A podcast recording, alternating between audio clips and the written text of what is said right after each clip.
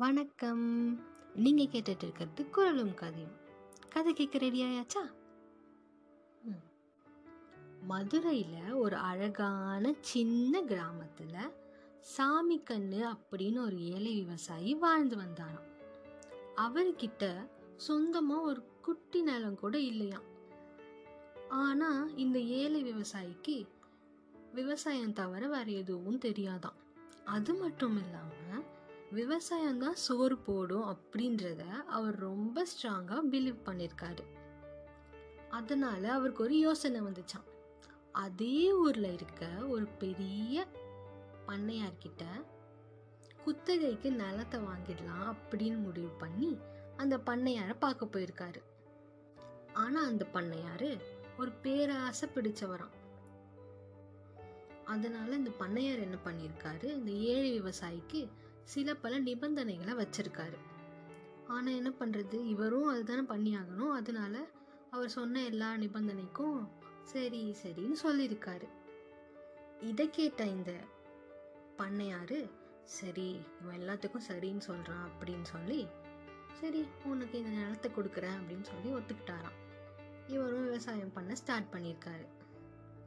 கொஞ்ச நாள் போனப்புறம் இந்த விவசாயியோட உழைப்பை சுரண்டுறதுக்காக பண்ணையார் வந்து இவரை பார்க்க வந்திருக்காரு. ஆனால் நம்ம புத்திசாலி சாமி கண்ணு என்ன பண்ணியிருக்காரு அவர்கிட்ட நல்லா கிளவராக பேசி அவரை அனுப்பிட்டுருக்காரு. அதுக்கப்புறம் ஒரு ரெண்டு மூணு மாதம் கழிச்சு நம்ம ஏழை விவசாயினால் காசு கொடுக்க முடியாமல் போயிட்டுருக்கு. அப்போது இதான் நல்ல டைம் அப்படின்னு யோசித்தா இந்த பண்ணையார் வந்து தந்திரமாக நம்ம விவசாயிக்கிட்ட உன்னால் பணம் கொடுக்க முடியாமல் போயிடுச்சுல இப்போ நான் சொல்கிறத நீ கேளு அப்படின்னு ஒரு நிபந்தனை கொடுத்துருக்காரு. என்னென்னா மண்ணுக்கு மேலே விளையிறதெல்லாம் எனக்கு மண்ணுக்கு கீழே விளையிறதெல்லாம் உனக்கு அப்படின்னு ஒரு நிபந்தனை போட்டிருக்காரு. நம்ம ஏழை விவசாயி என்ன பண்ணுறது இவர் சொல்கிறதுக்கெல்லாம் சரிங்க ஐயா அப்படின்னு சொல்லிட்டு என்ன பண்ணலாம் அப்படின்னு யோசிச்சுட்டே இருந்திருக்காரு. நம்ம சாமிக்குன்னு தான் ரொம்ப புத்திசாலியாச்சு அவர் என்ன பண்ணியிருக்காரு? மண்ணுக்கு கீழே இருக்கிறது தானே நமக்கு? அப்போ நம்ம நிலக்கடலையை பயிரிட்டுறலாம் அப்படின்னு யோசிச்ச நம்ம சாமி கண்ணு நிலக்கடலையை பயிரிட்டுறலாம் அப்போது பண்ணையாருக்கு என்ன கிடைக்கும்? மேலே இருக்க இலை மட்டும்தான் கிடச்சிச்சான் ஸோ இந்த வாட்டி தப்பிச்சிட்டாரு. திரும்பவும் அடுத்த மாதமும் வந்திருக்காரு இந்த பண்ணையார். இந்த வாட்டி என்ன சொல்லியிருக்காரு இந்த பண்ணையாரு?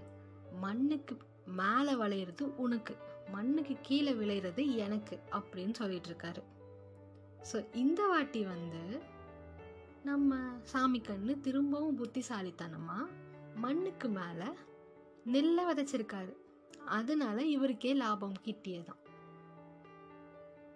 ஸோ இந்த வாட்டியும் ஏமாந்து போயிட்டாரு நம்ம பண்ணையார்.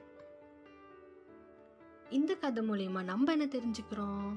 எந்த டைமில் எதை பண்ணால் நம்ம ஜெயிப்போமோ அதை தெரிஞ்சு அதை பண்ணால் நம்மளை யாராலையும் வெல்ல முடியாது.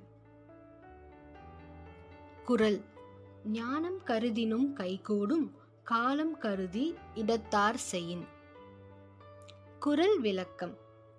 செயலை முடிப்பதற்கு ஏற்ற காலத்தை அறிந்து இடத்தோடு பொருந்துமாறு செய்தால் உலகமே வேண்டும் என கருதினாலும் அது கைகூடும். இந்த கதை உங்களுக்கு பிடிச்சிருந்துச்சா? Okay bye